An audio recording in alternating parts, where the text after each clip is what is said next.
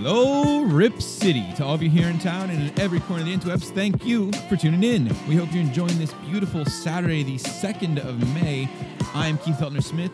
He is Ty Delbridge. What up, And you are listening to the Podland Trailcasters. Keith? If these listeners are, are trying to find us on social media, and that can be Facebook, that can be Twitter, where can they find us? They can Oh, and also with Instagram as well. I, I can't leave out IG. Also, the Instagram, you just uh, just no no TikTok. Got to leave off the TikTok, and I don't even know if there's other ones that we should be avoiding or should be on at this point. You know, we're avoiding Zoom. We're still old school, uh, but yeah, you can find us uh, on all of those at Trailcasters We are Team Skype. Team Skype. Yes. And let's say they're not on social media and they want to send us one of those fancy dancy emails that we love. Where can they send those? We love all the fancy dancy emails, but that's going really old school. We take those at trailcasters at gmail.com. Please send us those emails. We need emails to read.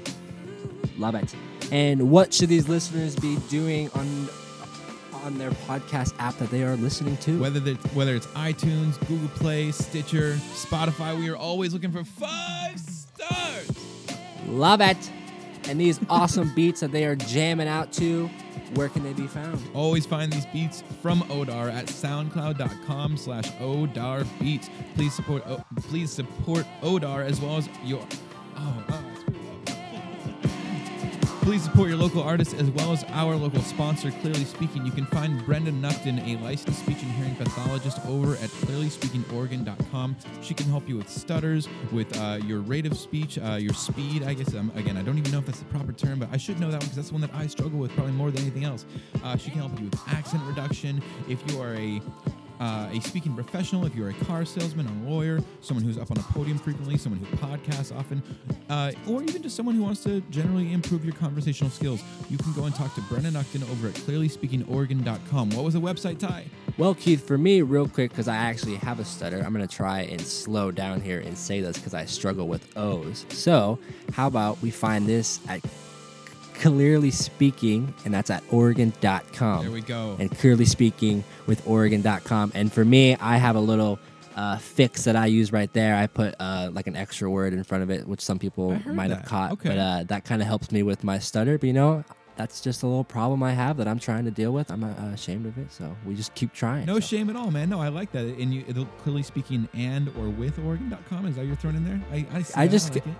Yeah, like I kind of just, which is weird, which is more words to stutter on, but but I don't know, like my brain just kind of makes it easier for me to say the word I struggle on by putting a word in front of it. I don't get that. Well, yeah, I, I wonder if that's even a technique that Brenda would know about. So go and talk to Brenda at clearly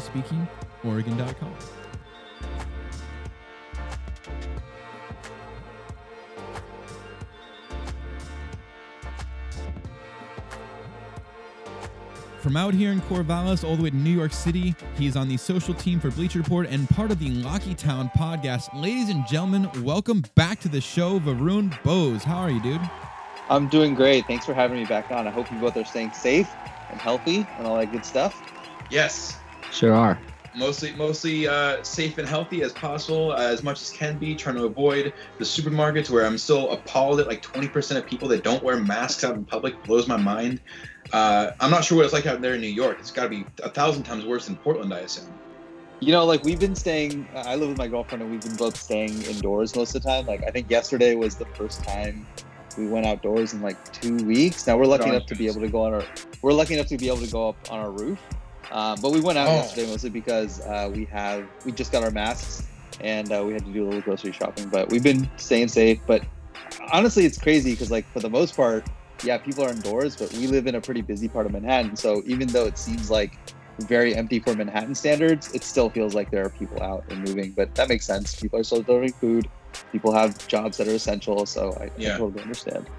Yeah, yeah. I, I'm, I try to be understanding of people, but it is one of the, it's uh, it's I, it's crazy when, in my mind, I feel like we should all be doing as much as possible to be as safe as possible. And so when you see people, they're like, "Why are you taking that risk, bro? Why are you doing that?" But whatever. Ty, uh, speaking of health concerns and the rest, you have new puppies. I You got have new tiny puppies. puppies. I got five Hey. new puppies. Uh, Five? Yeah, they're not for me. My dog just had them. So Okay. five of them that are newborn. They're about seven days old now. Yeah, You they- clarified that. yeah. Make sure. Yeah, that'd be insane if I got five of them. That would be. whew, I would be really doing this quarantine. People, would be- I think people have to check on me and make sure my mental health was okay. Like I wasn't Andy Bernard who bought a bunch of dogs in the office at the end. But anyway, yeah, I got five new ones. Pat Um, Ty's like a dog guy. He just went to buy five new puppies because he needed company. I need it. I need it. Yeah, uh, like um, right now they just whine and eat. They don't have any. Um, yeah, like their eyes aren't open yet. Um, I think their ears are starting to open. I think some of them are starting to open their ears a little bit. So it's progressing. Um, super cute, and it's been helping me get through this quarantine a little bit. So yeah, that's been fun. Little Labradoodle puppies, right? Yeah, uh, they are little golden doodles. Golden Doodles. That's right. There we go. Yeah, Oh, Did you man. name- Any- Did did you name them after the starting lineup as like Dame, CJ? I tried to, but Nice. my parents and then my brother's girlfriend put a, a, a kibosh on that. So we got like Ah. Sophie, we got Grace. Uh, I think there's a trip in there. Um, yeah, just nothing like that. I tried going Lillard. I tried doing Nurk. Now hold I up. did have some puppies all- progress with Nurk, but Are any of these staying with you guys, or are all five of them going out to uh to new homes? Right now it looks like they're all going to go out to new homes but when they do start moving around and they have some personality to them i'm curious if my parents will try and keep one. Ah, okay, okay. i'm waiting on that. I'm i'm actually banking on them keeping one. They are saying they're not but i think they will so we'll see Well, I just want to say, you know, Ty, you need to get ready for a wave of hate mail uh, for all the uh, all the fans out there mad at you for not letting us have a Trailcasters puppy. We almost Oh. had a TC puppy. I was trying to get one of these pups from you. Oh, honestly, I was relying on your on your mama dog to have more than five puppies, so there was some excess that weren't spoken for, and we could get in on some of that. But uh, oh, you know, maybe, maybe we'll get the. Are, are you planning for another? i'm uh, planning another go around just making sure all of this goes well like when they do their health checks here in a couple weeks with their hearts and everything in their lungs making sure everything's good Nice. And yeah, as long as like nothing's like looks like it's getting passed on that's bad or anything, I'll I'll make sure I do it again. Well, okay, yeah. So, so listeners, send all of your uh, all your messages about how we need a Trailcasters puppy, and even vote on the name. Maybe that'll help convince Yeah. Ty to, to get to the top of the list. Uh, and family that the fans have spoken. Not just me. People want it. People need it. Well, we have we have more than just uh, puppies to celebrate today, though. It is point nine day. Happy point nine day to both of you guys. This is the the anniversary of uh, of Dame's first historic game winner. No, not that one that we're all thinking about, where he ended the franchise for OKC, but the first one where he ended uh, Chandler Parsons' career, more or less. Oh, Like Brutal. it. Spicy take. uh, brutal. Uh, Varun, you actually had a great post about Point Nine Day earlier today. Uh, the the the pictures of Kobe watching and LeBron watching, and then MJ watching. I love that dude. That was a nice uh, nice put together. Yeah, dur- during quarantine, I finally started playing around with Photoshop a bit, and I'm learning Nice. just a couple of things here and there. And I think I learned the, uh, I think it's the warp technique, where you can like warp an image onto a television screen as opposed to like, trying to put a square over like a trapezoid. So uh, I was just messing around with that, knowing knowing full well that today was coming, and uh, did a little Photoshop action. So yeah, no, it was. I mean, it's it's what like. It, it didn't necessarily start Lillard time, but in the sense like it was the first time Lillard time came to the playoffs. Oh so yeah. uh, obviously have to commemorate that. And up until last year, probably my favorite shot of all time. So That, I'd say. Are we uh, are we all saying that? I don't even know if I'm saying it really. So let's just word this different way. Which shot do you take uh, with what you just said there, Varun? The point nine shot or the wave goodbye? Which one is the bigger kind of a, a milestone for Dame in his career? Like long I term, when we're looking back in like five years, which one do you think we look back on uh, fonder? I mean, I think it's one of those situations where like it's it's like you're comparing, you know, your favorite artists or your favorite musicians like first album that like when they burst on the scene versus like their best album in That's a way. great- so like Yeah. you know what I mean? It's like, you know, obviously like the rocket shot, it, it'll always, it's like, I don't know if either of you are Kanye fans by any means, but like, I think people like to debate like graduation versus college dropout. Like college mm-hmm. dropout has Okay. this like really special place in everyone's heart and everyone remembers when it first happened. But then like, you know, after that, Dame kind of is on the stage, both figuratively and literally as an artist. And uh, then he does this to OKC and sort of follows it up with another huge bang. So, or another classic, I guess. So I, I would say that the the OKC shot, the wave, is obviously a better shot and a bigger shot in terms of the general perception of Damian Lillard and his career. But you know, that's not to throw any shade at the rocket shot. That's still one of my favorite shots, and and the .09 makes it even more special. I uh, I liked what Casey did online too. Casey, oh, I'm sorry, Ty. I kind of cut you off there. Were you? No, I'm just watching it on the BR actually betting app. Nice. On the, not app. It's on the Instagram page there. I was just scrolling, and then yeah, I'm actually watching the point nine shot. I'm getting lost in it, but I completely agree with Varun there. Uh, I don't think you can really say which one is completely better. I think most people will maybe remember the OKC shot because of just how big it was and because of the wave and all like the stare at the camera and all the stuff that came after it. But I think this Houston shot is what really put Damian Lillard on the map. Like, yo, this guy is for real. This is what he can do. And then then he showed it again. Now, like, I continue to do it. So yeah, I completely agree. That was an awesome way to put it with the albums and everything. Yeah. No, I like com- that comparison a lot, Varun. That is, it's it's like the one you grew up with, the kind of one that uh, maybe it will awoken you to the artist or the athlete in this case, versus the one where it's like, yeah, here's the the banger, here's the next big one from him. Uh, Hundred percent. I, I liked what Casey did. Casey Holdall, shout out to him, uh, former guest of the show. Have to get him back in here soon.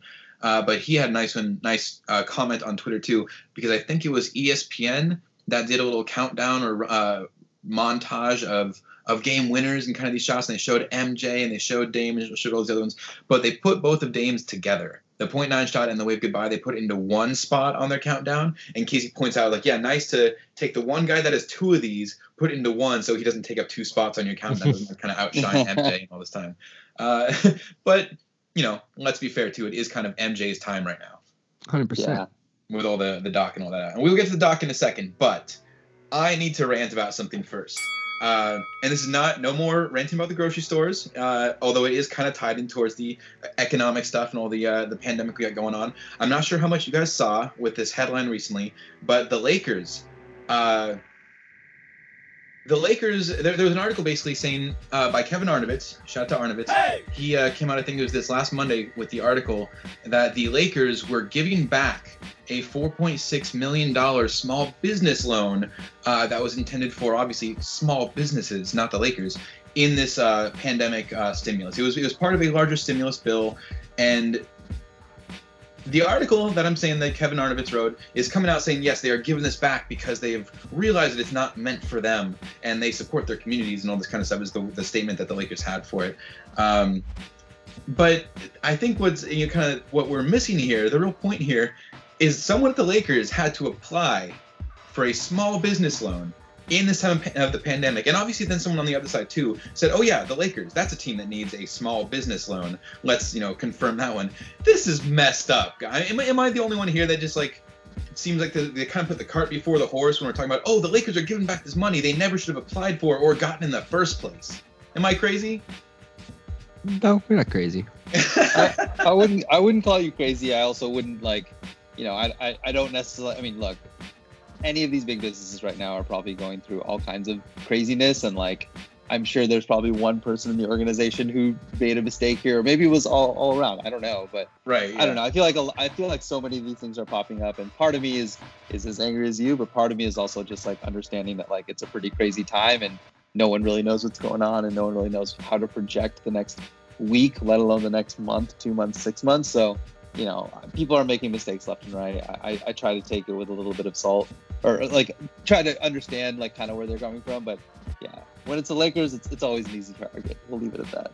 Yes, that's totally fair. Uh, yeah, it's it's it is. The, the Lakers are certainly an easy target, and you make a fair point. They're not the only ones that are that are doing this. I will say though, Darren Rovell confirmed the Lakers were the only NBA team to apply for this PPP loan. They were the only ones to do it. Uh, and you know, I, I think I saw too. Oh yeah, it was Evan M points out that Lakers are the second highest valued franchise in the league. Let alone you're not just not part of a small business, you're part of a giant national league, whatever.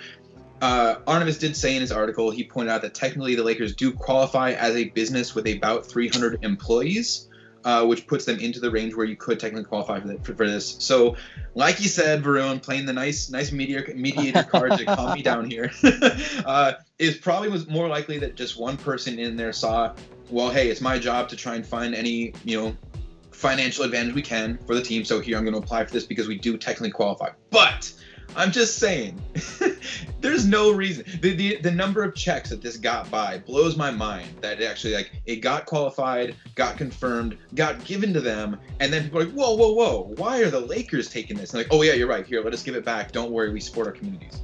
Whatever. Okay. Okay. Rant over. I'll, I will. I will step off my podium for that one. Thank you both for letting me get through that. Just whew, taking a deep breath. Uh, but I, I, I gotta say, we gotta slog through one more endless debate before we get to the, some more of the fun stuff. This is the question that will not die, and I don't know why. Because I, I, I've been saying on here. Look Ty, at you rhyming. uh, oh yeah, and even kept going with Ty. You and I both. I could have like if I had some a beat in the background, maybe I'll like throw some Odar in there and get that going. No, no, I am not Lil Dicky. This is not Dave. Uh, but the debate that will not die is will the NBA reopen and finish the season? There have been headline, there's been headline after headline about, you know, it'd be way too hard. There's too many, too many things needed, too many people needed, too much uh, risk. It's not going to happen. Let's push the can further down the road. We're seeing one thing after another be postponed. The NBA draft was just postponed on May 1st. Uh, Lottery. Oh yeah, excuse me. The draft lottery and the combine both both postponed. The draft itself, which is scheduled for the June 25th, has not yet been postponed officially. We will see how that goes. But despite all these kind of postponements, we hear statements from Adam Silver saying that he still is really trying to push for the NBA to come back. And then we hear ideas like uh, they're going to use the ESPN complex at Disney World to try and have uh, all 30 teams come back to finish not just the playoffs but the regular season as well.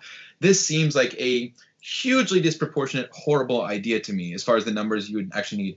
And before I let you guys both get in here on this, uh, you know, we we heard on the jump uh, from Rachel, Brian Windhorst, and Tracy McGrady.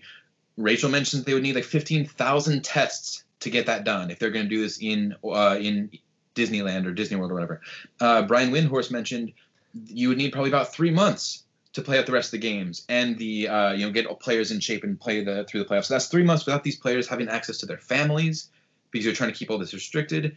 Uh, and Tracy McGrady said too, you, the idea of getting every player in the NBA to agree to be away from their families in this pandemic time for another three months to finish the season. This seems like a huge ask. Do you guys think there's any chance? Varun, I want to come to you first because Ty, you and I, I feel like have been in a lot of agreement these last couple weeks. Varun, do you think there's any real possibility, any feasible way the NBA comes back to finish last season? You know, one thing I think has been really interesting is the fact that like it's taking so long, um, in the sense that it, it's it's as if you're just an NBA fan and you're you just want the NBA back, like I'm sure you're sort of waiting and you're anticipating like at least more and more reports and you know different scenarios. I think you want to hear more. It's interesting to me that like not a lot has come out and that at least again just my opinion it makes me think that like they're really considering every single option. And so you know i don't know that i'm necessarily super I- necessarily believe the nba will definitely come back. I don't know that it won't come back but i do think that they're definitely putting as much thought into it so that if it does come back it is a very reasonable scenario that one they have like checked in with a bunch of people right? I don't think they're just going to roll out a scenario that is going to get a lot of negative feedback on the onset the minute you know it's leaked or reported. So I think in that sense, like I'm bullish on the fact that like they're gonna find a solution that is safe, but I'm not necessarily bullish on the fact that like that solution or they're searching for a, a solution that's safe. Not necessarily bullish on the fact that like it is going to come back. I mean, for me personally, like I'm mentally preparing myself for both cases, right? And and definitely sort of mentally preparing myself for a season cancellation, right?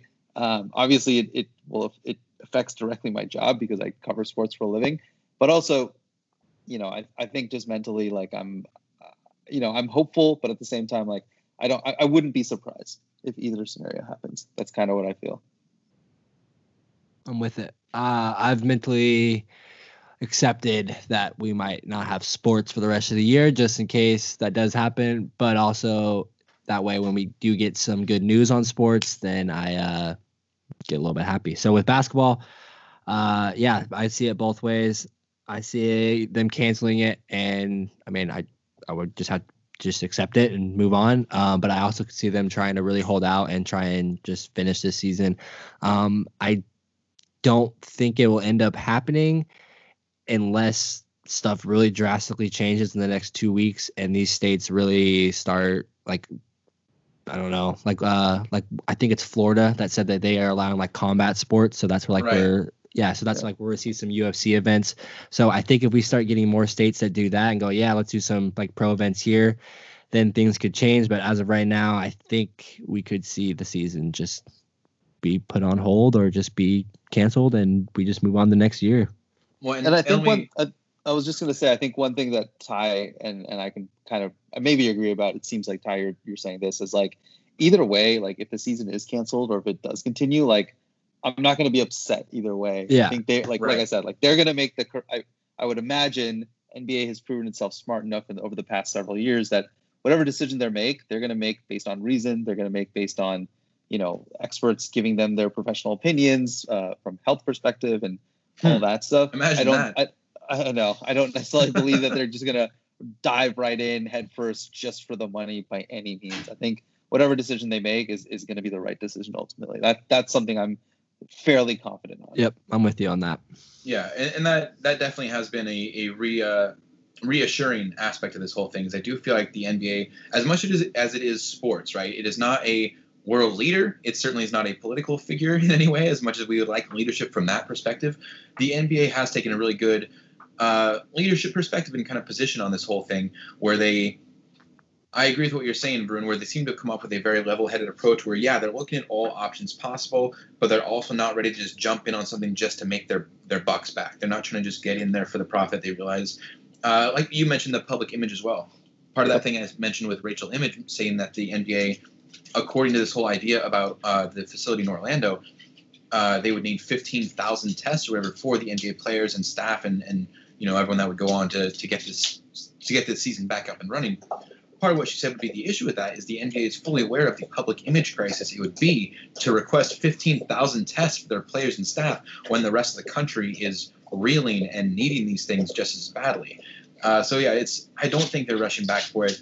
That's a huge part of why I I just I don't think it's going to happen. I think people need to be taking the mindset that both you and Ty are as well, where we just need to be accepting of that. We need to be ready for the idea that life is different right now, and the last thing we want to be doing is rushing back in there and having to reset these clocks. You know, we need to be just taking it a little, being a little extra paranoid, being a little extra patient and safe, and hopefully get back to whatever semblance of normal NBA or normal sports we can as soon as possible. But yeah, it's it's. I'm not. Uh, I am not holding out, holding my breath for uh, it coming back, even this summer, honestly. So, I uh, I want to wrap up this uh, this rake through the muck through the the depressing part of the conversation here with a, a, question from one of our listeners, blanked at zero sum. Uh, he asked, "True or false? Adam Silver's decision to allow reopening of the practice facilities will inevitably lead to the cancellation of the 2020-2021 season." So he's not talking about reopening this season that we just passed. He's saying the decision to reopen the gyms right now he, he, I think he's implying is it too early where it's going to lead to eventually the next season being canceled. I'm not sure if I'm going to take that stance. I, I'm I see what he's getting at. I don't think it's going to lead to the cancellation of the next season, but I do think what he's pointing out here is that if we all rush back in here too quickly, that is what is at risk. Like we're not just going to have like oh the season's delayed. We're going to have to like m- miss more sports. Sorry. Varun. Yeah, I, I I see kind of what he's trying to say, and like you know we I don't th- I think this is more of a general take of like the the the world in, as a whole doesn't necessarily want to rush back into the uh, you know into into normal life again. Um, for me personally, like I wouldn't necessarily correlate the two for the basketball perspective. Like just because you're opening practice facilities doesn't mean that that is directly related to the 2020 2021 season. Right, I, I see where he can make. The, yeah, I can see how he makes the connection because that's like the first step towards you know returning. But ultimately, again, I don't think they're just going to reopen the practice facilities without considering the long-term impact. Again, I, my imagination would would lead me to believe that everyone who's talking about this, the higher ups in the NBA, all the leadership, they're thinking of the long game.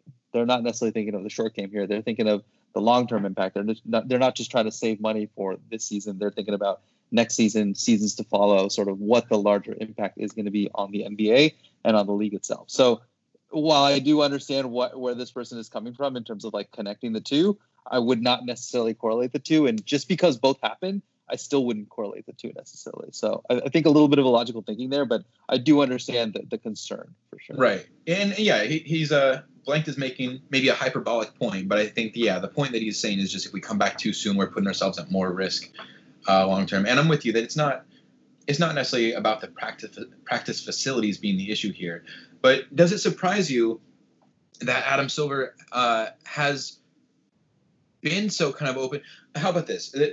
Does it surprise you that while we've seen the NBA draft lottery postponed and the combine postponed, that you haven't just seen Adam Silver come out and say, you know, you know what? The smart thing is to forget this season. Let's move on to the next one. Is this just like you think? Is it spin where he's having to balance like audience like between fans and billionaire owners? Is that kind of like he's just having to talk to both sides? Like why why have we not heard more decisive action? Like no, the safe thing is to move on. I think uh, my guess again is like that Adam Silver is a pretty smart guy and he is juggling not just you know public reaction, player reaction, but also owner reaction, also yeah. you know staff reaction. Like there's so many people that he has to consider when making these decisions. So again, I don't think they're going to make any decision lightly without at least checking in with leadership from each of those groups or a majority of each of those groups, right? Even if, you know, even if like, again, this is one of those things where 99% of people can be on board, but if 1% of, you know, or 1% of one group or someone who has a loud enough voice is not okay with it, like they're not going to move forward. Is again just my speculation. So no, that's, that's true. Yeah. I, I think he's juggling a million things here, and and that's why you see sort of a, a slow react, quote unquote, slow reaction to sort of announcing or, or being definitive about anything. Yeah. Well, last night, or I think two days ago, I think we saw LeBron tweet out that he didn't want to see the season canceled, and that's the biggest star basically in the league. So if he's out on yeah. social media saying he wants the season to continue, I think it's hard for now the guy like Adam Silver to go, all right, well now the season's yeah. canceled, and my star who brings a lot of revenue and stuff to me will be mad now that if I cancel this right away. No, that's a good point. I mean, we, have heard we've heard a lot of that from Dame too. We've heard him talk about the same kind of thing where he didn't want the delay in the start of the season. He wants to kind of get back on where he has his summer vacations and all that kind of stuff. Uh, I was teasing him about that, or you know, making fun of Dame a little on that a while ago. But uh, you know, the point stands. So moving on from this topic, the same way the NBA should move on from their season, let's talk about something a little more local. A lot of the players have been staying here in Portland. Dan Sheldon reported recently uh, from NBC Sports, shout out to him, Terry Stotts says that only Trevor Ariza and Anfernee Simons are staying outside of the Portland area right now. Trevor Ariza being down in LA and Anfernee uh, being from Orlando. So that's kind of at least, you know, it, it reassuring in the sense of even if we don't have team practices going on and don't have a lot of uh, team uh, activities, there's at least kind of this engagement. I feel like where the the players are the chemistry fits. They're here in Portland. They're not trying to, you know, they didn't jet out of town as soon as all this happened. So, I don't know. I, will take any silver line I can get right now. I'll see this as a good thing. What about you guys? Yeah, um, I think. Uh, I mean, it's nice to see that these players are okay with their community and with the state that they're in, because because I think most of these guys are all not from here. So for them to right. stay here uh, yeah. shows that they're all right with Portland, and maybe that is a little silver lining as well. I think guys like Dame and CJ I think their homes are here now. They they paid for these big houses now, and I think they've kind of set up roots here. But I think for guys like Nassir, or even guy like Hassan Whiteside, or just I mean, I would imagine Melo as well. Yeah. Like guys like him, like I'm. I mean, like for them to stick around this area shows that this is not as bad of an area or small market as many people would say. Like I would not be wanting to hang around like in Detroit right now. I mean, I'm sorry, like that wouldn't be where I wanted to hang out. Yeah, well, that's that's kind of my point. Yeah, is it's uh, you know, I'm not saying it's a sure sign that Melo is going to resign and Whiteside's going to resign for low dollar, but it does show at least that they didn't. I mean, I'm hoping this doesn't just mean they got trapped here, right? But I, I think at the very least they, they didn't jet out of Portland as soon as all this was happening. They didn't run out of town. So, Ty, you mentioned CJ uh, and Dame being up here. CJ had an interview with Rachel Nichols on the Jump a little while ago where he kind of mentioned being happy playing next Dame. Uh, Rachel Nichols referred to Bradley Beal playing without Wall, John Wall, this last season, and that he absolutely wanted John back, but he enjoyed his season being the guy. And so she kind of used that to set up. Do you think CJ that's what you would want? Would you want to be kind of the guy on your own team? And CJ had a really good response. Uh, besides talking about like, you know, you know, giving proper respect to Bradley Beal, he said playing next to Dame. When Dame plays, the way we play is different. You know, everything starts kind of revolves around him as it should. He's a multi-time All-Star, and he's the best trailblazer to ever play the game. We'll get back to that in a second. Uh, he'll go down as a Hall of Famer. I've enjoyed both roles recently, but I'm on I'm just more about winning. End of the day, I know what I can do. I know what I'm capable of. I know what type of numbers I could put up if I had my own team. I know I'm capable of doing those things, but I think it's important to continue to learn and figure out how to coexist to become as great as possible together and win a championship. So, that pretty much ends the debate, right, Ty? I am no longer allowed to mention trade rumors for CJ. He's saying he doesn't want to be the star of a team. He wants to be the number two next to Dame. He's happy growing here together. Yep, I think. I mean, I think for a while. I mean, for me, I put those rumors to bed since the shot with the playoffs and the Nuggets last Hey, year, Game. Seven. So yeah, exactly. Um, yes, this should reassure it uh, that he's not trying to buy his way out. He's not going to front office and say, "Hey, just send me out of here or send me to somewhere where I can be the main guy." Because look at Washington; they have what like 15 wins going into the year. Yeah, like Bradley Beal's the dude, but they were losing all the time. That's got to be frustrating. So Yeah, I think it's hard to give up on on what CJ has going for him. I mean, obviously playing with Dame, uh, it, it's always been a topic of discussion in terms of how they play, needing the ball, all that stuff. But clearly, the the Dame has set up a really good system here in, in or in there in Portland uh, with the with the organization, with the leadership, with just the community of, of the team itself. Um, and CJ's like, you know, he's not young by any means. He's 28. It's not old either. But I think as he's, you know, moving into the second half of his career, I don't think he necessarily wants like a ton of change or he wants out of Portland. So I kind of think that he wants to just sort of ride it out with Dame at this point, see the young guys sort of develop and, and you know, let his career take it where, where it goes. I, I think he's happy in Portland though overall. So let's get more analytical about it for a second.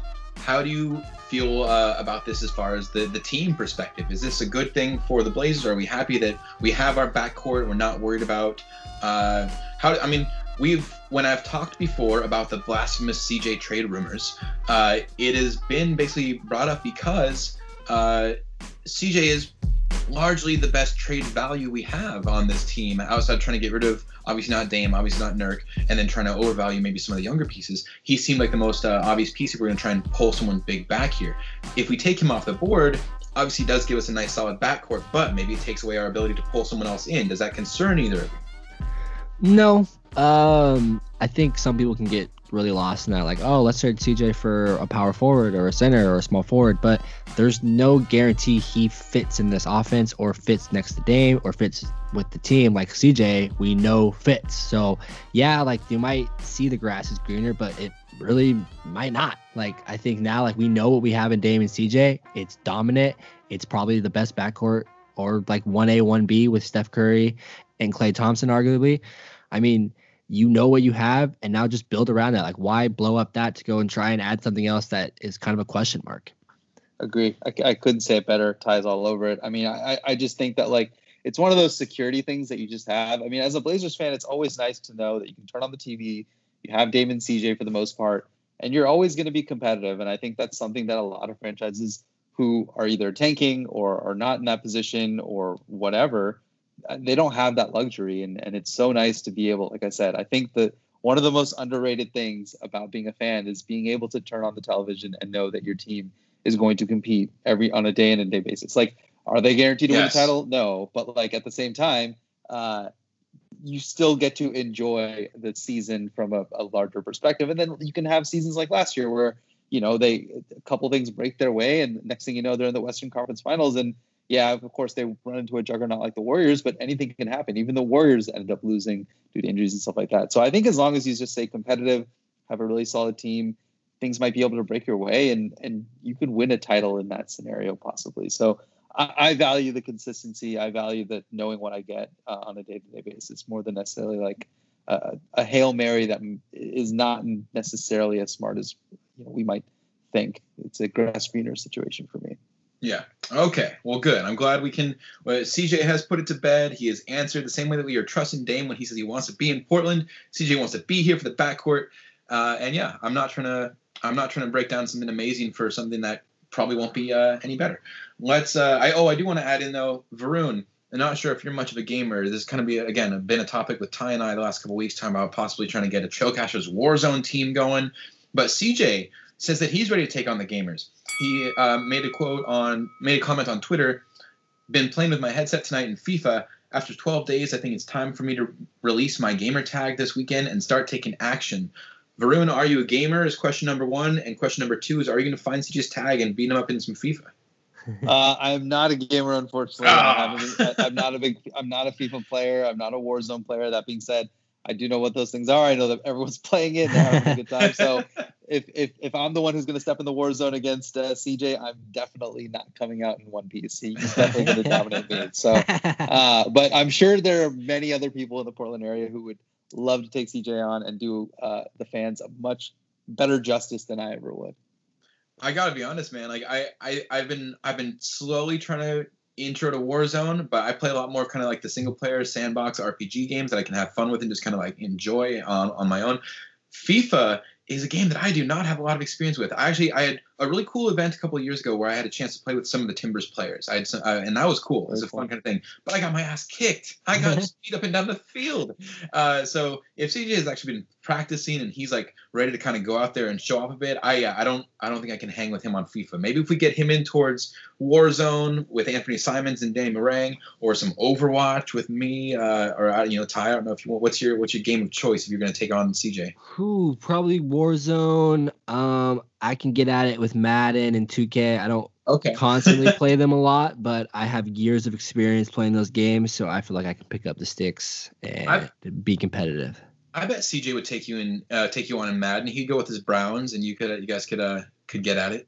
That'd be a game changer if he uh, was the Browns. You know, I could really beat up on him. Really, I'll really make it realistic. All right, well, Varun, if uh, if you're not into into games as much, man, I know one thing that I'm sure we've all been digesting as much as possible, and that is this Last Dance doc. Uh, they've had four episodes out so far over the last two weekends. Episodes five and six will be coming out Sunday night. Hopefully, this pod is out before then, but no guarantees. Uh, what are your thoughts so far, you guys? Uh, how are you feeling on these first four episodes of the documentary? I'm loving them. Uh, I think I am a little upset because um, I did hear what their plan was to do it, like I think between the off days of the finals. So that just would have been awesome basketball time just to have Mhm. this finals, this finals, to Yeah. get pumped for the finals. So that would have been awesome to experience it like that. But based on the circumstances, this is awesome. I wish I could binge them, but at the same time, I like now having something to wait for, something to kind of build up to it, like kind of like Game of Thrones and all that stuff that comes out once at a time. Uh, but I'm loving it. Uh, I mean, for me, because I was born in 1996, I didn't get to experience Jordan.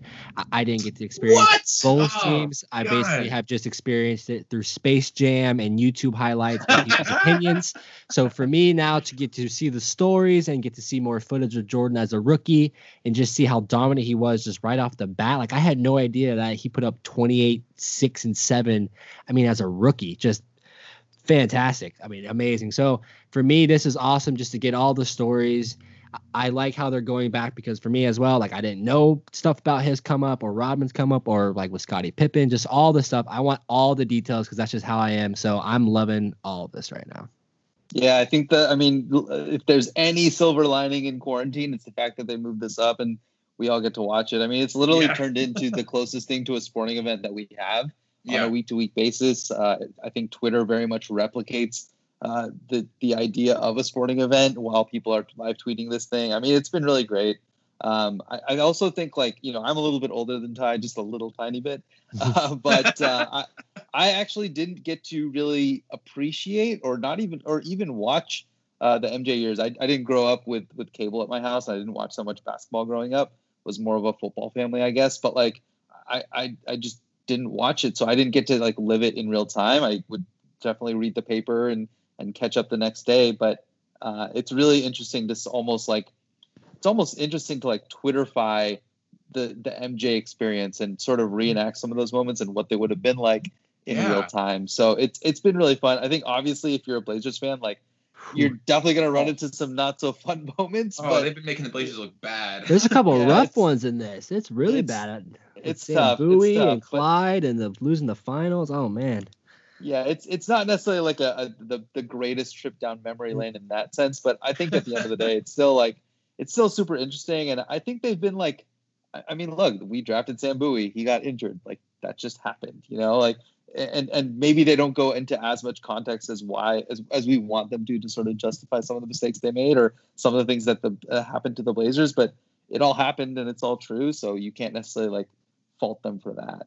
Yeah, it's it's it's not like they're targeting the Blazers. I think a lot of it is just unfortunate timing, like literally that. Where Absolutely. at the time the Blazers had a really good team, we had a lot going on up here.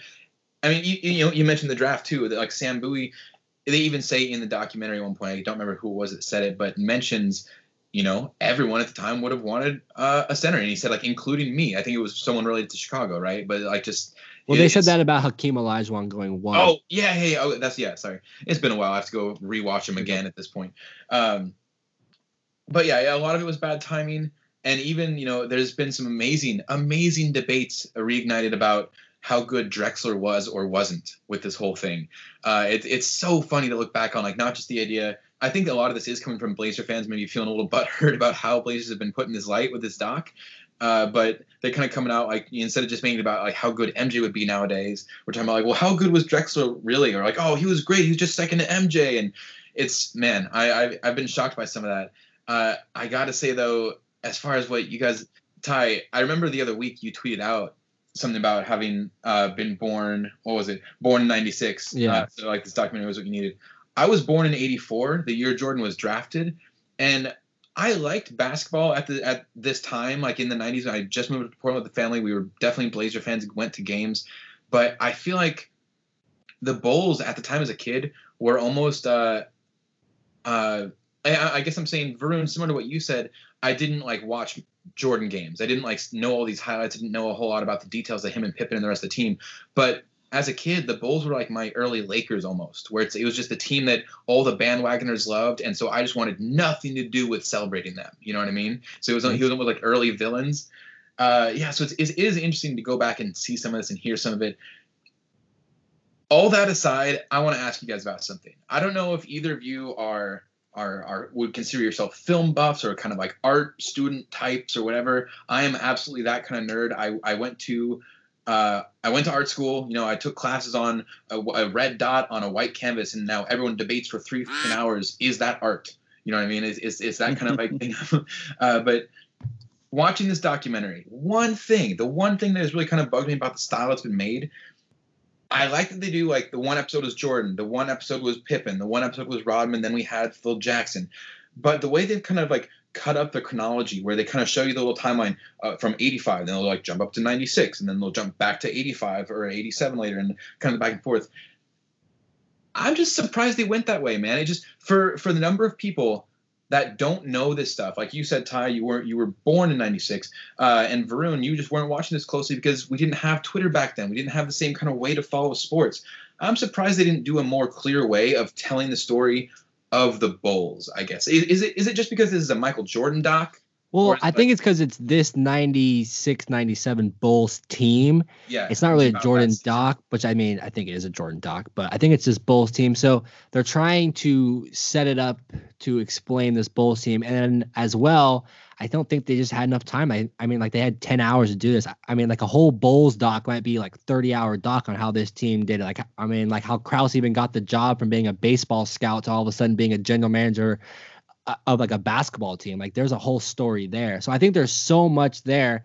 And also like I read that they I mean like had to rush this thing. Like I mean Yeah. which is so funny th- considering it's been like how many decades? decades. but I think Jordan had to sign off on it and Right. he didn't do it till 2016 and then I don't think they started doing these interviews till 2018 Right. and they said the last interview they did was like one day I think right after they canceled the NBA season because of all this was the last Wow. interview they did with Stockton. So that's where they were. And then all of a sudden they had to ramp it up and throw this all together. So I Well, so that kind of feeds to my point, though, is I feel like the the, the, the filmmaking quality is not.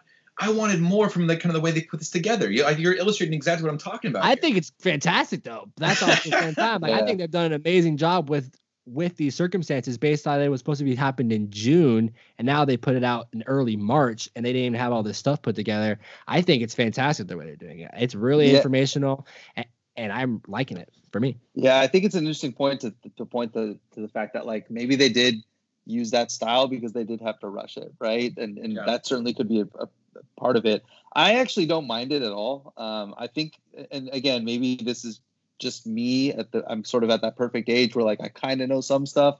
I don't know everything in depth. For me, it's like I, I know the general trajectory of Michael Jordan's career. So when they're jumping back and forth, I, I sort of know, and, and it's Sure, easy sure. for me to figure out. Obviously, if you're younger and you have no context, it could be difficult. But I think they sort of assume that the majority of people who are going to be watching this doc like know Jordan, know his career, but like not that in depth. So they Mhm. probably assumed, and you know, right or wrong, so uh, that somewhat the average watcher could be able to follow along with this documentary, even if they're jumping back and forth. So I personally really like it. I think it's a fun way to tell the story, but I can see how it can be a little confusing or a little annoying for others. And, I mean, or what I find kind of fun, or I mean, what's cool is like with Pippen, is they kind of explain how he came from this super poor family with two uh, family members who were in wheelchairs dude, and not much favorite money, episode. and then all of a sudden he signs this contract for longevity, which makes sense because he came from not much, so now he wants to play it safe and go all right now i have this opportunity to make three million dollars a year which is just exactly and so that's why he decided to settle for that contract but I think that explains it by him going back and showing where he came from and explains why he did take that contract and then maybe why he is the way he is. And then same with Jordan as well. Like his dad uh, saying like he used to like tell Mike to go back into the house and not do it because he gave him the wrong Right. screwdriver. I think that explains now why Jordan is this killer. Why he he doesn't care about anything. He's Yep. trying to be number one, and it makes sense now that he came from that. And now I think that's a nice perspective for us because I always thought, yeah, Jordan was a killer, but now I see where it came from. Yeah. No, and, and that's that's a great point. Some of the some of the little tidbits that they give you like that. The father talking about like, yeah, that Jordan almost wasn't man enough Yeah. to be out there in the garage with him. I mean, his It's dad's telling him that. That's just that's It's insane. crazy. to to look at some of those bits, man, and to think of like where what formed the man, the, the legend that we now know as Michael Jordan. Yeah, it, it's it's it's been a really cool documentary that way. I and think also, this- Keith, but for you, real quick, I have a question up? based on film and all that stuff. What do you think about the way they're doing it by handing the people like the iPads, like the Isaiah Oh, Thomas thing? love it. Jordan, I love that. Oh yeah, my that God. was awesome. That was That's- awesome. it's so tremendous to watch Jordan watching what I, Isaiah Thomas Yeah. talking about it, and then and then he's sitting there like, nah, nah, not Oh, gonna convince me. I love oh it. man. Or, like the- when the- Robin's watching Jordan talk about him on the interview, Yeah. and then he's just Yes. laughing about what Jordan's saying about him. I love that That they're was the watching be- the that was interviews on awesome. it. and look, I'm not trying to be too cheesy too, because I know this has gotten covered plenty on Twitter as well. But the one where they had Jordan's mom on the pad, and so Michael Jordan is watching his mom talk about Yeah. him. I think it was, but yeah, it's it's almost like Inception, like where this guy because they've already put some of the film together, they're- so they're showing him like almost an early cut of his fa- his mom talking about. That choked me up, man. Yeah. That is just like that was some strong stuff. Yeah, there, there's been some fantastic bits. Uh, the the footage is tremendous, and the the quotes are amazing. They are trashing Jerry Krause, which is incredible considering he can't defend himself. And Yeah, it's tough. I gotta I gotta be honest, like it's definitely like the point that they're making as far as his little man complex and some of this, like okay, but dude. In the 20 again, as far as just the filmmaking goes, if they had had more time, I would like to think that they would have been a little more about like let's make a 21st century perspective on this about how that's not healthy mentality. The same, the same way that we they made very clear about Jordan's father. That's not a healthy thing, but Jordan came out of that, you know. And Maybe they will. We still got five or six more episodes, but yeah, Yeah. like even just seeing the way Jordan was making fun of them on those clips and stuff that they Oh, have, and. I've heard that. I think it's about to get real more like Yeah. juicy for the fans. Like they're gonna actually get more of those clips now behind the scenes of Jordan being Jordan, of being kind of a dick or saying stuff. So Yep. I'm ready for it. Well, and and in, early on in the doc too, they they mentioned like at the start of the season, the team had signed off on having this film crew follow them around for the whole thing. And I love how much like imagine the foresight of that. Like back then, these guys had to be like, Right. "Hey, can we please just follow you around for the season?" No one knew what would happen. Then they have all this stuff that what thirty years later we're talking Yeah. about. Uh, it's it's just insane, man. Uh, that yeah. Uh, so again, I'm not trying to hate on the documentary overall. It's been fantastic, but I. Ty, I, I, can see point you your perspective, A- and then I've also seen a lot of people have that same thing on Twitter that they don't really like the way they're doing it. But I think you'll have that with anything. I think if they would have done it a different way, I think people like maybe like me, be like, hey man, like I wish they would have told more about the story of how. I mean, I don't know. Like I think no matter what, you're gonna get like some criticism from crowds, but. I love it, and it is feeding my scratch, for, like my itch for sports, and uh, whatever. And then, but also for me, I want so many more sports documentaries like this. I want everything. I, I do like this though, as far as our perspective. All three of us, I feel like, kind of came from a different angle watching this, so I feel like that's kind Oh, of fun. And here, Ty, before I jump on your segue, your perfect segue that I'm now delaying about the, Okay. the what kind of hoop stocks do you like? They all know what happened. They all. Let's talk about these episodes. We had the Jordan, the Pippen, the Rodman, and the Phil Jackson episode so far. Of those four, which storyline do you think would make its own best documentary so far? Uh, Varun, well, I want to hear from you first in this. Uh, of those ones, like of those kind, because they have some real unique stories among them, right? Like we heard Pippen coming Uh, from almost nothing, Rodman in his own sense. Wh- which one has touched you the most? I mean, I think the easiest answer is the Rodman stuff. Like the stuff about him going to Vegas 48 hours, like, and just the fact that like he's touched, Yeah. just the fact that he, outside of basketball, touched so many people and like uh, had relationships, you know, with so many celebrities. When it was just like a, he was just like a, a larger than life figure at a time where there weren't that many larger than life Yeah. figures. Like he was a reality star. Yeah. he was And dating so I- Madonna in the '90s. That is just crazy. Oh my god, That's crazy. That is Carmen Electra, absurd. too. Oh my it's god. it's absurd.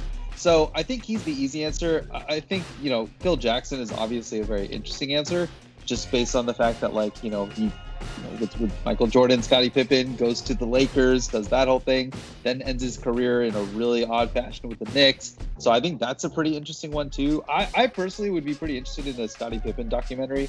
Again, like I could sort of see like how the bull stuff has pretty much been covered and he's maybe not the most interesting person overall. But i think like his journey afterwards and obviously selfishly as a portland fan like getting his perspective on those blazers teams and kind of what happened to them uh, i think that's super interesting as well. Because he really had like i mean we all know he had like a real career after the after the oh yeah. after the bulls and, and he was great for a long time and kind of invented the like point forward position in a weird way so I don't know. I, it would just be interesting to watch. It doesn't have to be like a full ten hours, but you know, another two hours on just like Scottie Pippen's post Bulls life. I think would Yeah. be pretty interesting. No, I, I like both those ideas, man. I feel like the Scottie Pippen one. Uh, well, I mean, the, the Rodman one, he is such a unique character. He was, like you said, Varun, he was crossing cultures before a lot of people really did that. Uh, and, and kind of, he was, yeah, he was all over so many different aspects. And I think really brought a lot of things to light that maybe certain fans weren't really as exposed to, uh, to be as or as vague as possible about it. Uh, but yeah, the, the Scottie Pippen stuff, man, not just the, the Blazer side, uh, what he did here and how many fans outside of Portland probably don't see that or recognize it the same way. But the economic side that Ty pointed out earlier, and how again like how relevant that is to today's NBA and to today's general world right now with all this stuff in the pandemic. Uh, the idea of you know did he undersell himself did he lock in for safety too long and all those kind of endless questions about what could he have made what could he have been worth what would have gone differently if he'd gotten paid uh, there's a lot there man you could get maybe i don't know you might be able to get another 10 part doc out of that honestly You might be able to see people who really find stories in this and really want to create now. I think there's a lot of people who might, yeah, like who are really fascinated with Pippen now off this. Like, you know what? Like, I need to know more about Pippen's story. right I'm with that on Pippen's story. And then also for me, like, I, I mean, I think it'd be interesting to see Phil Jackson's because I think he's a really interesting dude. I would love to see maybe see some of those footages or whatever of him on acid running around they about. They had that Oh, picture. yeah. So I just That think getting picture. into more of that and then just getting into maybe how he is more of a man like outside of basketball, I think would be kind of an interesting doc. I think you could kind of do both Doc and him outside of basketball. Like I mean, like him going to like some Native American tribe thing and doing a bunch of stuff. Yeah. I think that'd be a whole episode. So I think I'd be fascinated with seeing him basketball wise and outside of basketball wise.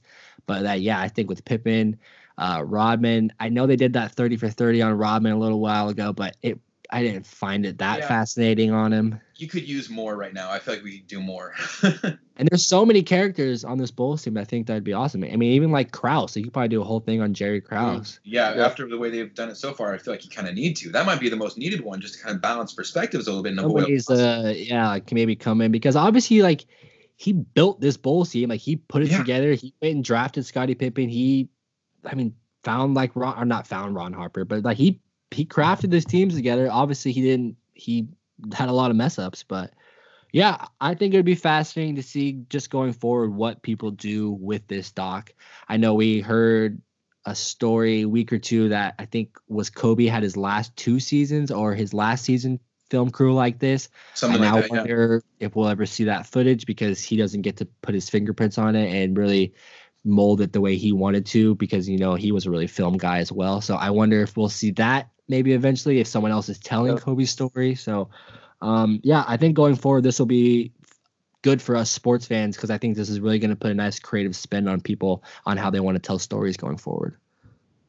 yeah uh, sorry Vern, were you trying to get in there No, no, no, no, no. You good? yeah I, I i think overall that the popularity of this and the timing of it will definitely help uh hopefully push out more docs like this so i can't really take credit for this one but HoopsHype tweeted the other day great question that i had to ask you guys about name the basketball documentary that you would most like to watch uh I saw references towards Jailblazers doc, which we have Mm. obviously heard some rumor about. Maybe it'll be coming soon. Who knows? Uh, someone else mentioned what I would really love to see is a doc on officiating, especially back in the days of uh, uh, Donaghy corruption, all this kind of stuff, and again how this kind of affects modern stuff, like a lot of the new technologies. What about you guys? Any other ideas? Like, what's the documentary that you were just itching to see them make next? Not Michael Jordan or Bulls related. Yeah, you mentioned that you, you sent me this question earlier, and I, I thought about it for a while. I think a couple answers come to mind for me. I think one of the one of the first things that came to my mind was a. Uh, I mean, obviously, everyone wants to watch a Jailblazers documentary. Yeah, need it. everyone Need who's it. watching this, Given. po- everyone listening to this podcast, I guarantee you wants Yeah. a documentary. Need it. like no, no doubt about that. It's Uh, coming. I think. I'm sorry. Oh, sorry, sorry. I, I, it's rumor is it's coming, right? From from Sheed and Bonzi and all the rest on their pod. Like, rumor is that that doc is coming out sooner than later. there there was a rumor, then there wasn't a rumor, so I'm Yeah. just gonna keep my fingers crossed and just hope Yeah. it comes. Uh, I think also the the things that the, the ones that I thought of as well uh, in the NBA sphere at least uh, one of them was just like a, a Gilbert Arenas documentary. I think people forget how Ooh. famous Gilbert Arenas was for a while and like how crazy that story was uh, and how crazy he kind of still is. Uh, he's a pretty vocal guy and like will post some really absurd things sometimes, but like I think just like he was kind of the inter- first internet star in the N- or in the NBA internet world at least, um, at least in the early stages. So I would love to watch a documentary about Gilbert Arenas and sort of his rise and the hibachi and all that stuff. Um, the other one, and this one's kind of weird. The other documentary I would love to watch is maybe it's about him, but maybe it's just about the NBA reporting world in general. I would love to watch a documentary on Woj. Uh, I would Ooh, love to yeah. know Oh, more- nice one. like, yeah, I read a profile on him a couple of years ago, and it was super interesting. But I think I've always been really interested in just like how the NBA reporting world works, and like, you know, obviously they're always citing sources, like our sources, players, our sources, you know, ge- assistant general managers, are the assistant coaches. Why are they leaking things? What what do they get in return for it? Like that Wow. whole that whole I'm with you. Yep. I think would be it, it almost reminds me of when ESPN did the 30 for 30 paid, I think it was called, uh, or not paid, uh, broke, excuse me. Yeah, the yeah, yeah. opposite. Where they just went to the whole economy of like, here's how an actual contract works. And like, this is why so many famous players who are so rich go broke. And so I would love to watch the Woj documentary in the context of like, here is this guy Woj, and here's also how the economy of you know rumors and news works in the Like, NBA on news top of that. Interesting. Yep, That's a yep. great idea. Yeah. I'm on that Don't- one. Everyone who's listening, please don't steal it because I, if I ever make enough money, I'm going to try to fund that one myself. Do it, man. Oh man, it's com- coming soon from Varun. Oh, that's awesome. I love it. I love that one because I'm the same way. Like I, I mean, like I get the sources, but I'm like, what do the sources get from leaking stuff about their team or like whatever? Like, what are they getting? Telling either good news or bad news to a reporter, then who puts it out? Because then wouldn't their bosses be like, "Hey, I don't want this stuff out. I'm gonna figure out who did it," and then now you're in trouble? Like, I don't get that. yeah, it's all it's all weird. It's a really Yeah. really weird economy, and I think I've talked to enough people who like know bits and pieces of these things, but to put Right. that whole puzzle together and totally figure out like what the motivation from each individual in this economy is would be super fascinating. I love that. That's a great call, and I, would- I definitely, I think I'd be waiting on that one as much as I'd be waiting on the officiating or not quite the Jailblazers one because that one's still up there, right? But no, that's that's a great call, Vern. Serious. Uh, okay, let me submit one more option for Doc as well, and nail another segue with it. I want to see one on the NCAA and the corruption there, because Always. again, same way that I'm into the, you know, looking into the corruption on the officiate and all that kind of thing.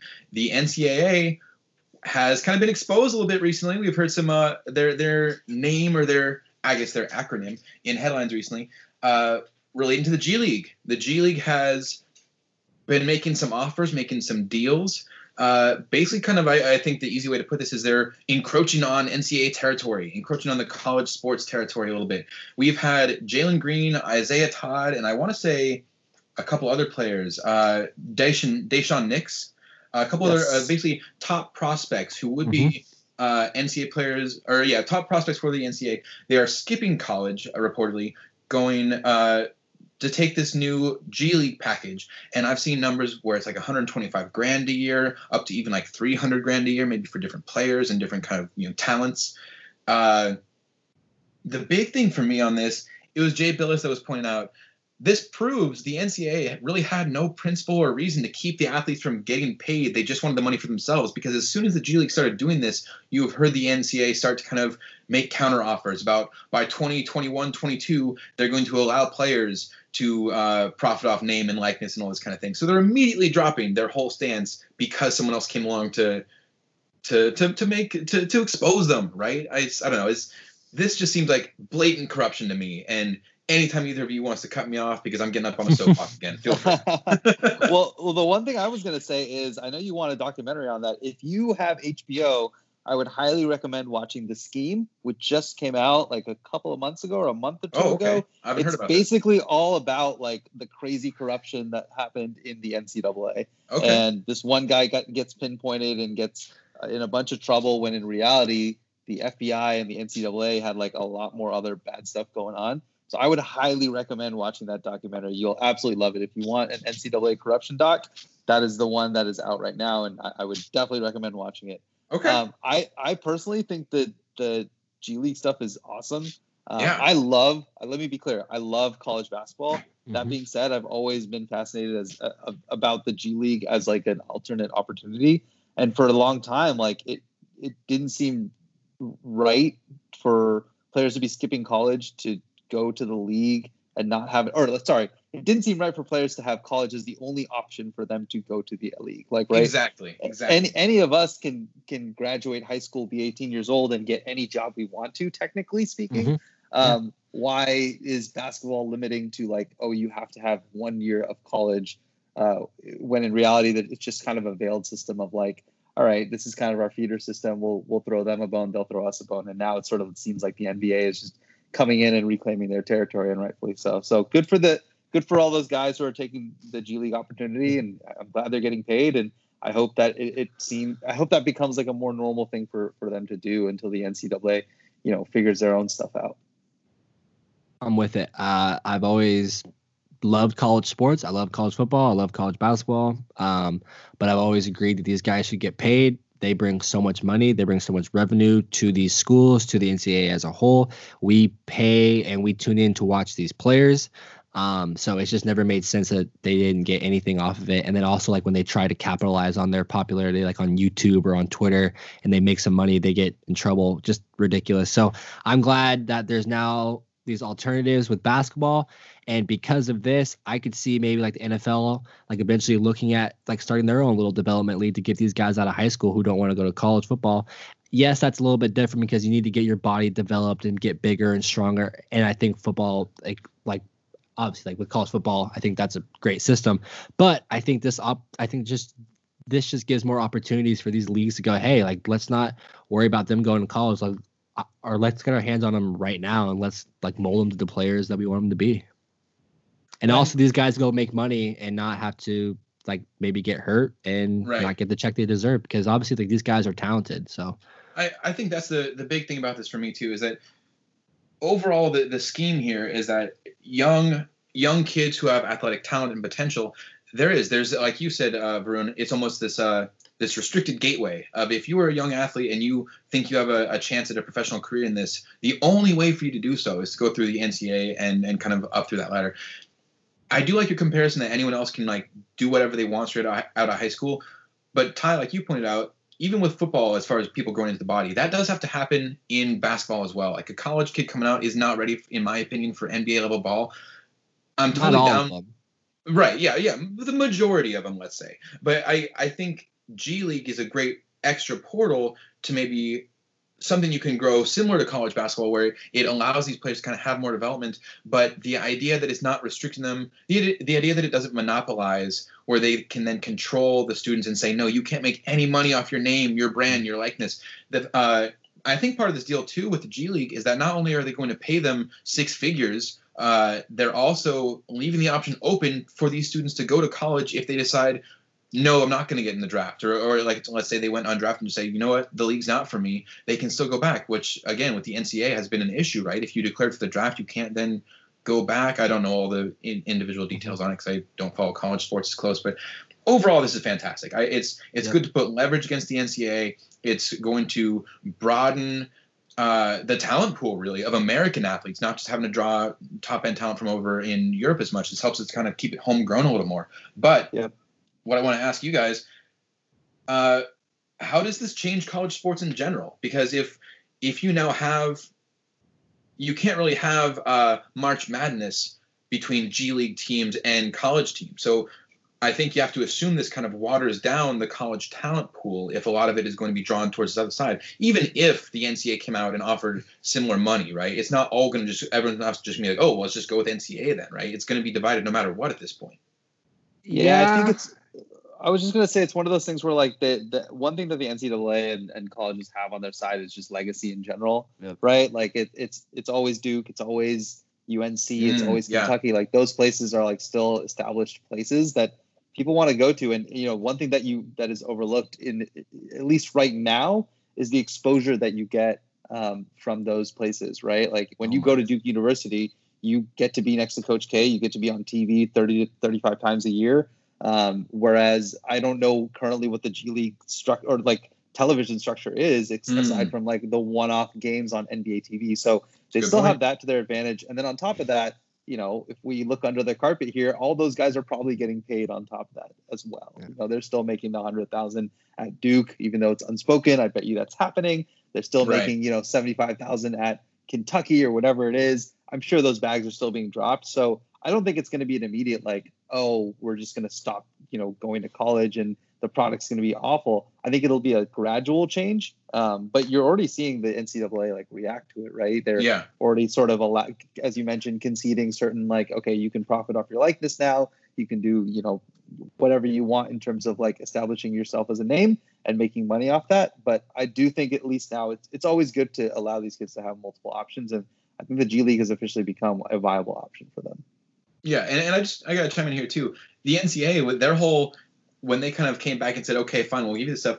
Their statement said it's not going to start till the 21-22 season. So they're still saying like they're going to have another season of college students that are not going to be getting paid by any of this. This seems a it seems like a little too uh, too little too late as far as trying to come to the table and keep your side there. I, I honestly would not be surprised if this hits the NCAA pretty hard like like a year from now, like what it looks like might be drastically different. But I'm not saying this is going to go away. I just I think this might be.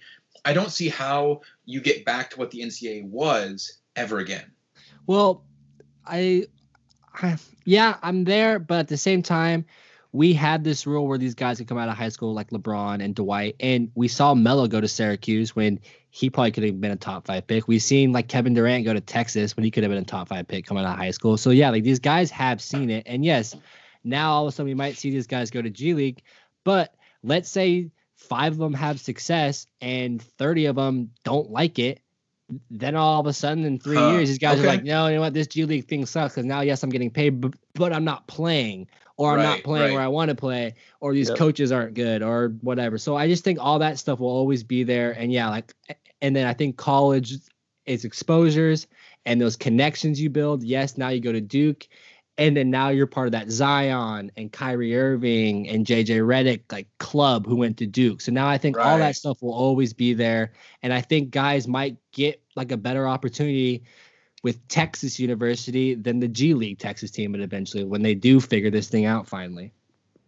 Yeah, that's that's a fair point too. And you know, honestly, even thinking of that too, I this will probably give more exposure to more talent. Like at the very least, as far as the fan perspective, you got to think we're going to see more players who might have been buried behind a star in college ball are now going to have a chance. Like, you know what? I don't want to be coming off the bench. I'm going to go have my own team in the G League or something like that. Yeah, th- I think there could be certainly more opportunity to see kids come up. Maybe that helps to kind of level the field. Maybe that that even might be something where with more talent coming in, you might see overall high end contracts drop a little bit because there's more availability for stars coming up. It's not it doesn't seem as as unlikely at this point. Who knows? That is all very theoretical.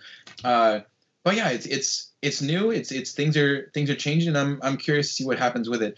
Speaking of new and curiosity, okay, that segue was not quite as good. But Varun, you have a podcast, my friend. You have a new podcast with with BR over there, Locky Town, I believe is what you were calling it. Tell us about your show, man.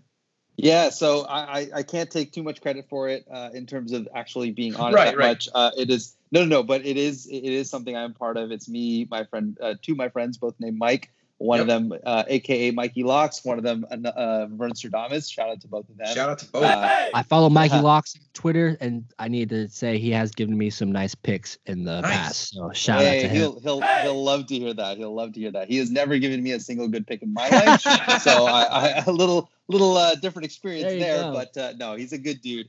Um, so we yeah we we're we're we're three three of us have been working at Bleacher Report for a while.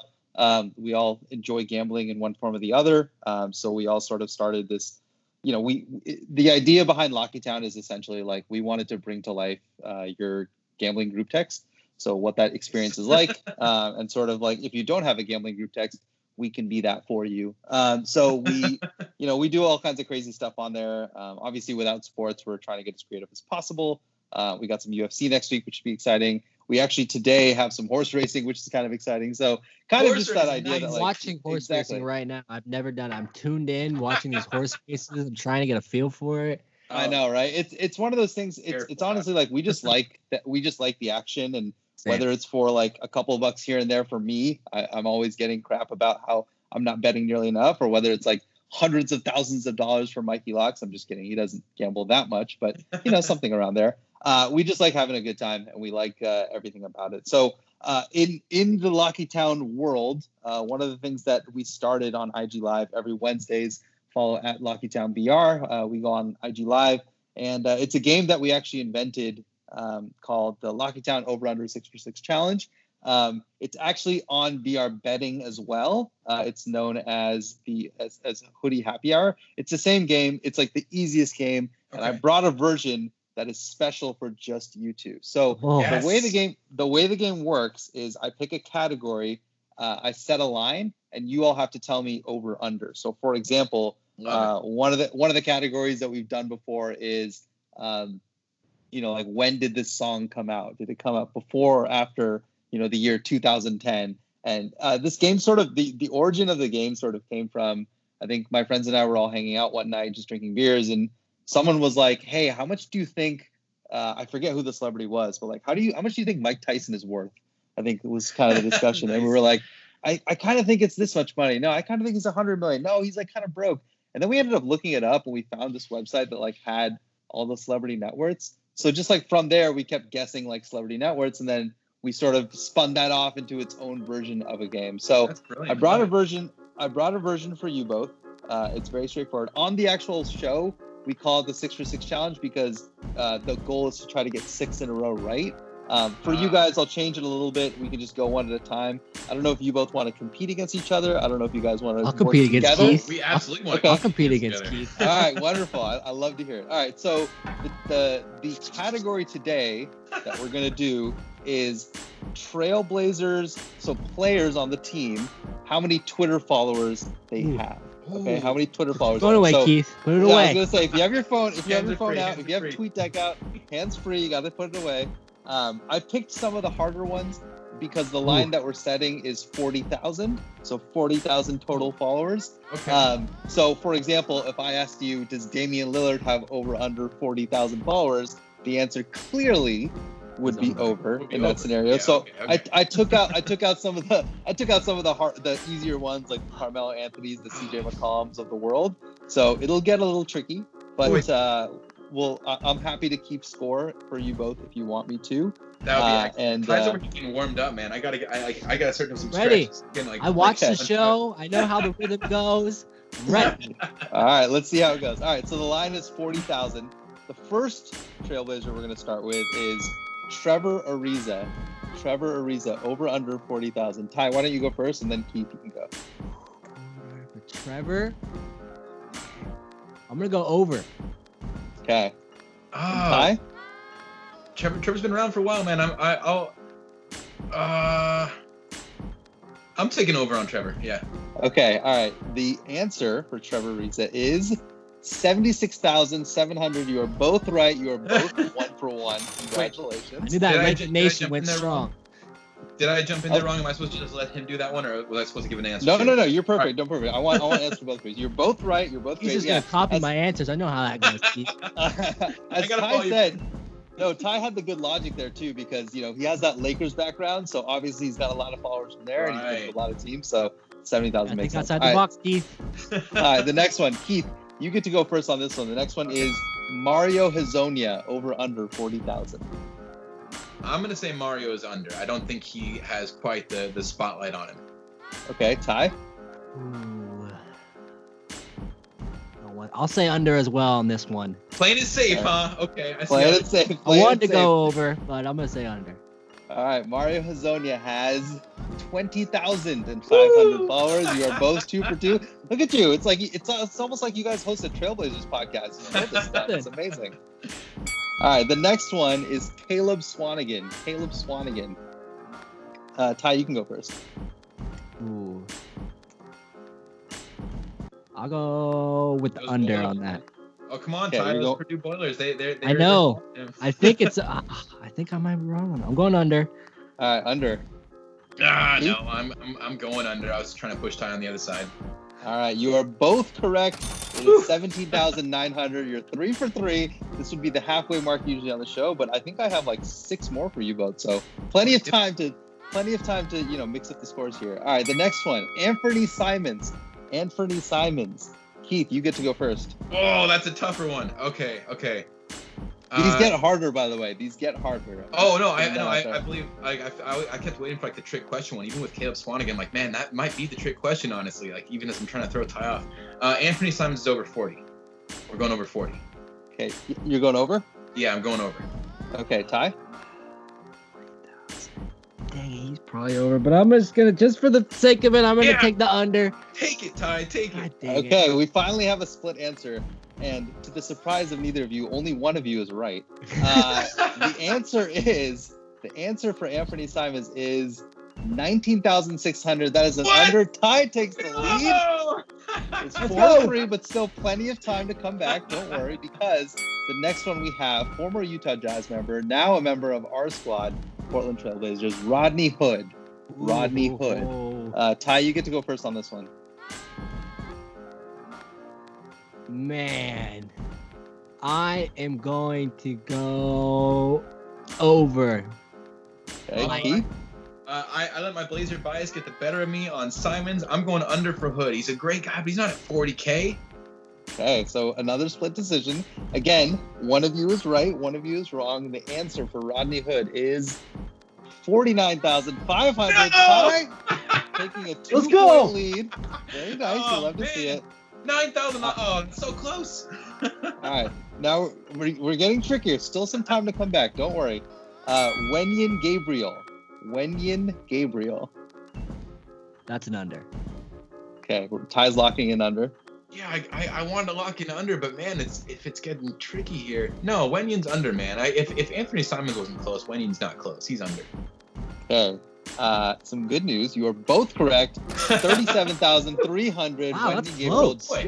It's close though. It's close. The thing is, he's got those Kentucky roots, so I sort of figure that that's where a lot of the followers come from. Big Blue Nation is strong. That's They're very yeah. strong.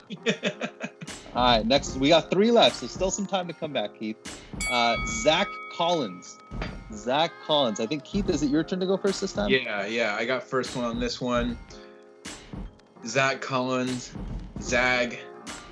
Uh, sh- I mean, he's got the Blazer love. I, I'm gonna go over. This might be a close one though. I'm saying over. Okay, we got over on one. Ty. I'll take the under. Okay, so Keith, you're going over. Uh, Ty, you're going Oh, under. starting to wins already. The answer for Zach Collins is twenty-four thousand eight hundred. That is Gee. an under. I know. Zach- I was surprised too. I, I I- I went with your logic. I thought that Zach Collins had like the Blazer love. He's been there for a while, but yeah, it's an under. Suck it, less than less less than Wenyen Gabriel, which is surprising. Uh, Yeah. We got two more. We got two more. Uh, Nassir Little. Nassir Little. Ooh, um, going over. Okay, going Donald's over. All American, Okay. Ooh. North Carolina. Yeah, I, I was I felt confident in. Go uh, back for Keith. I'm giving you some, some help. I, I feel like Nas was a was gonna be an over two, man. I, I feel like he. I'm just trying to convince myself that you're wrong. Uh, no, you no. gotta I- start getting creative. Because well, I mean, Nas, he was like he had all the all the talent early on, then he fell in the draft late. But you're not gonna. I'm going over. I'm gonna say over. I'm hoping we're both wrong. Just I gets it wrong, but I think we're, I'm saying over. All right, so two overs. You are both correct. Forty-two thousand two hundred. Two. Ty, I think I think Ty is eight for eight so far. I don't have you, you Wow. have not got I need one to- I should have made sure that I was getting one of those Bleacher Report hoodies before There that. you go. Yeah. See, I, if I had made this a category on yesterday's uh, live show on Friday, I, you would have crushed it. I hit the it. Usher right. one yesterday. I got Yep. that one, and I got the one with the dude uh, who got chosen because of ice cream. I had that one. right Oh off yeah, yeah, yeah. Uh, Yeah. can't remember that one. So yeah, I'm on it. I'm in the room. I'm in the. I'm in the rhythm. All right, so for Ty to go nine for nine, I've, I've never obviously I've only done this six for six. I've never had anyone go nine for nine. So Ty, this is a big one. Keith, I'll let you go first. The Feel the last rhythm. one I have, Feel the ride. the last Let's get the together. last one I have is time. is Gary Trent Jr. is the last one. Gary Trent Jr. First of all, Ty, how did you just reference Cool Runnings? That movie is way too old for you. I love Cool Runnings. That's what I. I might be young, but I watched a ton of old movies like because I didn't have cable and everything growing up. So I watched like Gilligan's Island, Brady Bunch, Oh type my There you TV go. show. I got all the old movies, so I love Cool Runnings. Oh, it's great. I heard that. I used quote. to do that before track meets. I used to literally get in my stands, go feel the rhythm, feel the ride. Let's get together. It's pop side time. I'm gonna have to go rewatch that movie now. Uh, Varun, I'm sorry, man. Give me that line one more time. Or, Uh, Gary Uh, Trent. Gary Trent Jr. Uh, Gary Trent's got to be over 40. We're going over 40. He's going big, Yeah. man. He's gotten so much popularity this year. He was the only thing to watch for Blazer fans. He's got to be over. All right, Ty. Going over. Okay, going over. So for nine for nine, Gary Trent Jr. has forty-three thousand seven hundred. Yeah. That is an over. nine for nine. If I had my horn out, I would hit the horn. Doo-doo-doo-doo. Congratulations. Let's nine go. for nine. Never seen it. Excellent work. You Yes. clearly, you clearly should be on a Blazers podcast and should be hosting one. So Yes. shout out to both of you. Uh, yeah, no, it's like I said. If you, for all the listeners out there, if you enjoy playing this this kind of stuff, if you enjoy what you heard, I hope you don't mind. I'm plugging Locky Town again at Good. B, at Locky Town BR. I'm hopping on the uh, next show, Rune, and I'm winning one of them hoodies. You have to. You have to. Uh, at Locky Town BR on Wednesdays. Uh, I also host it on at BR underscore betting on Fridays. So come check it out. Come have a good time. And honestly, like we we love this game so much, but if you want to just take it and play with your friends, like it's the most fun game to play. Uh, the more creative the categories and the more you tailor it to your friends, or in, in your cases, my friends as well, but also like your Blazer friends especially, uh, you can ha- really have some fun with it. So. uh, Look at Varun here thanks. with the suck up points, saying like in your case, my friends. Well, he like what a nice guy, man. He's hey, bringing you know, he's the game from his pod. That was a lot of fun, dude. I really enjoyed that. Loved and honestly, we're gonna have to. I almost I want to get you back in here as almost like a regular. Just get you into pump your show and give us some some six for six or nine for nine. I gotta beat Ty on some of these, man. I gotta. I know. I'm hot. Hot. We gotta come in. We gotta come in next time with like the before after 1995 music songs, like because that, then we could really get Ty. He wasn't even could really born then, so me- we'll, yes. Oh my god, I love it. Hey, Varun, that was a lot of fun, man. Thanks a lot. Uh, is there anything else that you guys want to cover before we get out of here? I know I've kept you both pretty long. we'll no, abs- no we're, I'm I'm good to go. Thank you so much for having me. Do it for sure. Thank you, Varun Bose of Bleacher Report and the Locky Town podcast. And oh, I'm, is is it even really the pod, or do you just want to say Locky Town because it's on IG as well? I no, just- definitely. No, no, no. Please, we I can definitely plug the pod. So at Okay. Locky Town BR on Instagram and on Twitter. Uh, definitely listen to the podcast. They have an episode coming up this week. Uh, a very special guest. I don't know if I'm allowed to announce it, uh, Cool. but it is a it is someone who has a rap song that may or may not talk a lot about how much they love college. So something like that. Uh, Oh, nice one. I know uh, that that person may or may not be on the podcast, so definitely come listen to it. And then I'm at Varun Bose uh, on all social media platforms, so you can come chat with me. And like I said, come watch the IG live on Wednesdays, and then at BR Betting uh, on Fridays as well, if you want to come play along. Awesome, man. But thank you both so much. I appreciate Yeah. it. All right, Thank you, man. We'll talk to you soon. take care. Stay safe. Later. Later. Later, bro.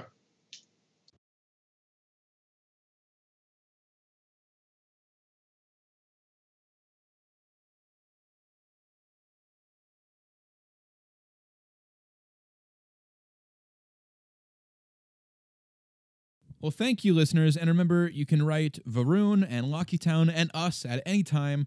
Uh, for us, you can write us about anything, preferably Blazers, but we will take all of your questions, all of your betting lines, all of your anything. And look, I just got to get out one more beef. I know I've already gotten in about the Lakers earlier, but we we we we post some some prompts on Twitter to try and get some uh, some questions for it. And while we're not getting as many questions as we always like, shout out to Blanked by the way, uh, at zero sum always writing in. Appreciate it, bro. Uh, but we're getting likes and stuff from other people, but not getting the questions. It's it's like you know when you are sending a text to someone.